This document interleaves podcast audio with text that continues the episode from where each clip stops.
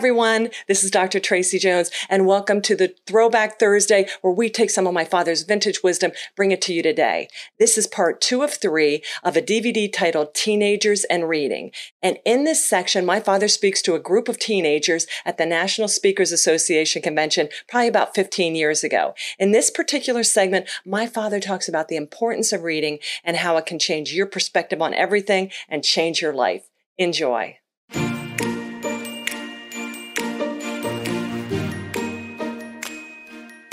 You're listening to Tremendous Leadership with Dr. Tracy Jones.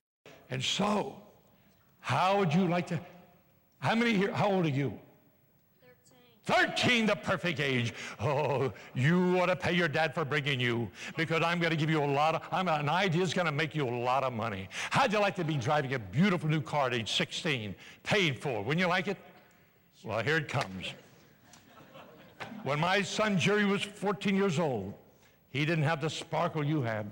Oh, he was a wonderful boy, played football, but just didn't have that sizzle.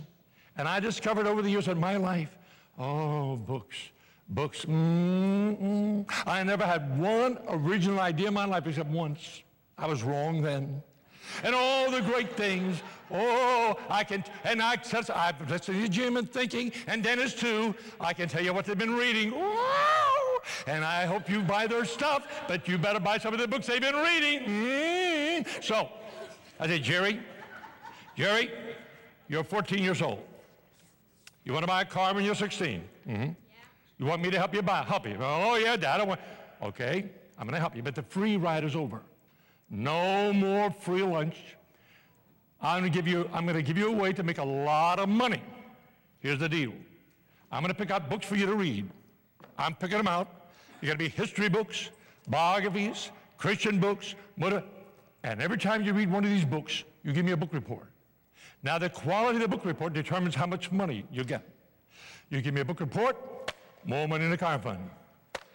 Another book report, more money in the car fund. So in two years, if you read in style, you'll drive in style. But if you read like a bum, you're going to drive like a bum. Overnight, he developed a fantastic hunger for reading. He read 22 books. Did he buy a car? No, he kept the money and used my car and my gas. a born liberal. Now, don't worry, conservative is just about as bad.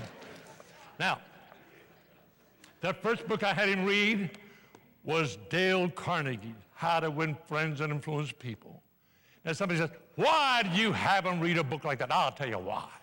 The first day he came down the steps, he says, Dad, Dad, there's a whole chapter in here on smiling and shaking hands. And He smiled at me, smiled at me. I couldn't believe it. Smiling at me. He's only 14 years old, smiling already. So then he took my hand. He shook my hand. He said, Dad, there's a whole chapter in here on shaking hands. Shook my hand. Brother, I couldn't believe it. Oh, my. I had him read a book of the book of Joshua. Oh, I love that book in Joshua. It's on discouragement, discouragement. We all have a right maybe to be discouraged, but no one ever has a right to act discouraged. So we're going to Sunday school one day, and I said, Jerry, how you liking Joshua? He said, Dad, everybody ought to read that book. No, he said, Dad, everybody ought to have to read that book. And when he said, he hit my leg. He hit my leg. First sign of life in 14 years, he hit my leg. well, let me tell you this.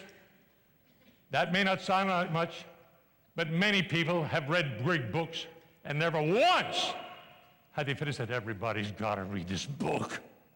Because if you don't have a passion and desire to share what you're reading, you may as well not read it. Because if you're not living your life out, you're a dead sea. Oh, my. Well, he read 22 books. He didn't buy a car, kept the money to my gas.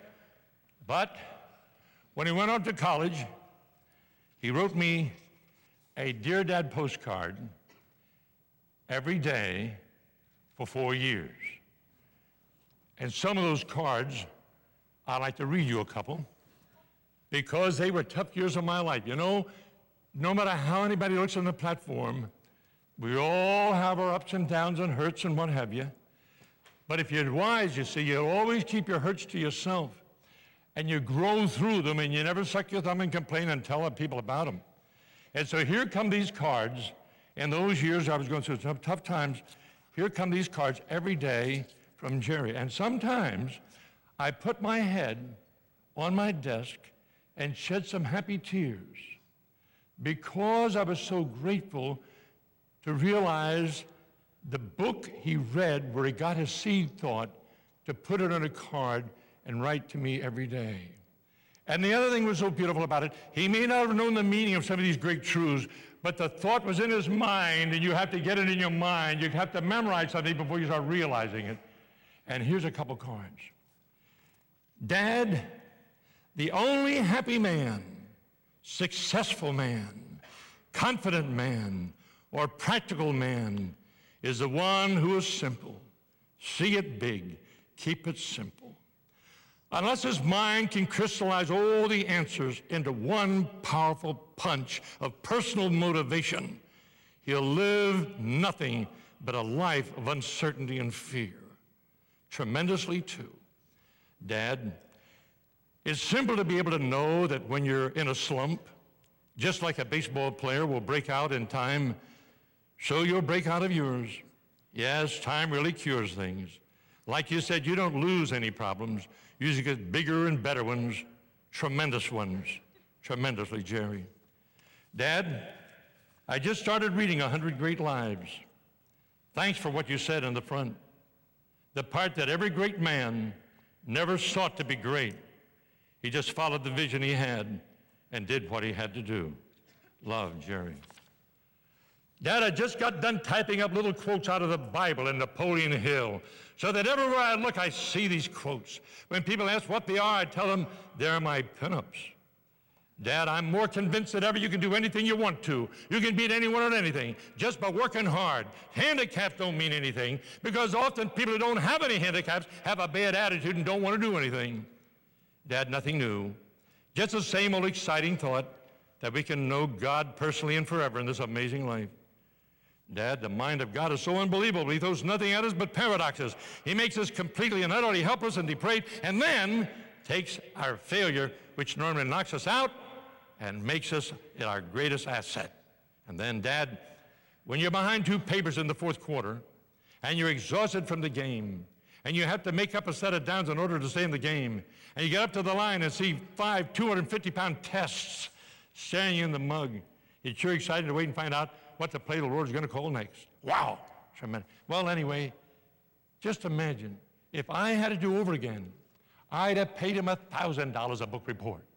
And so I'm right. Oh, All you, how many have grandchildren here? Let's see, how many have grandchildren? All right, here's what you do. You tell your grandchildren from now on, you're going to pay them $100 for every book report, and they get five bucks, and the rest goes into college fund. So that way, when they're eight or nine, they'll have ten or fifteen thousand dollars toward their own college education. They have the satisfaction of paying for it.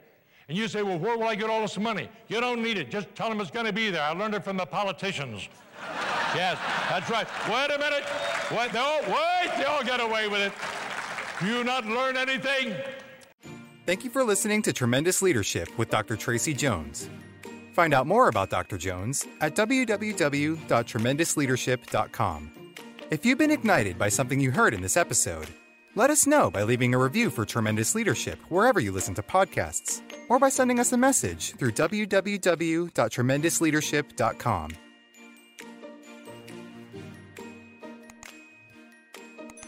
This podcast is a part of the C Suite Radio Network. For more top business podcasts, visit c-suiteradio.com.